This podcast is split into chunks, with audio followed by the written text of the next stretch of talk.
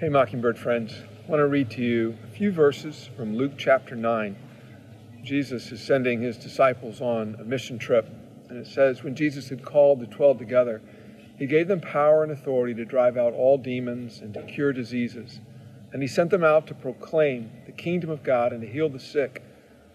He told them, Take nothing for the journey no staff, no bag, no bread, no money no extra shirt. I still remember uh, one of the first times I went with a group from our church on a mission trip to South America. Uh, we agreed to meet at a certain place, and my companions each rolled up with their very compact carry ons.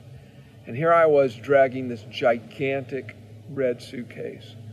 I had packed everything possible medicines, clothes for every possible contingency, gadgets, uh, creature comforts, food.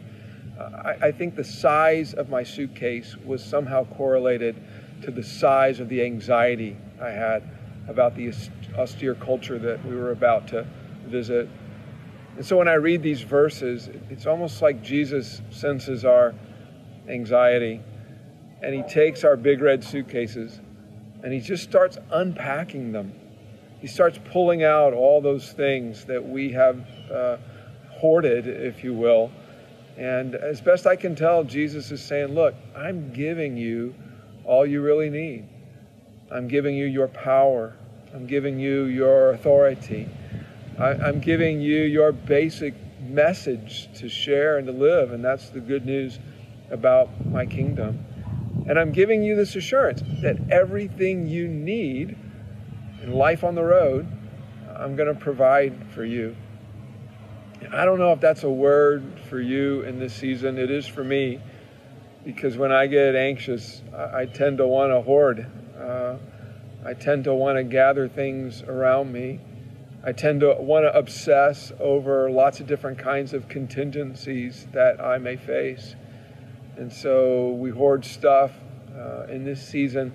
I'm hoarding a lot of excess comfort food. Maybe some of you are as well.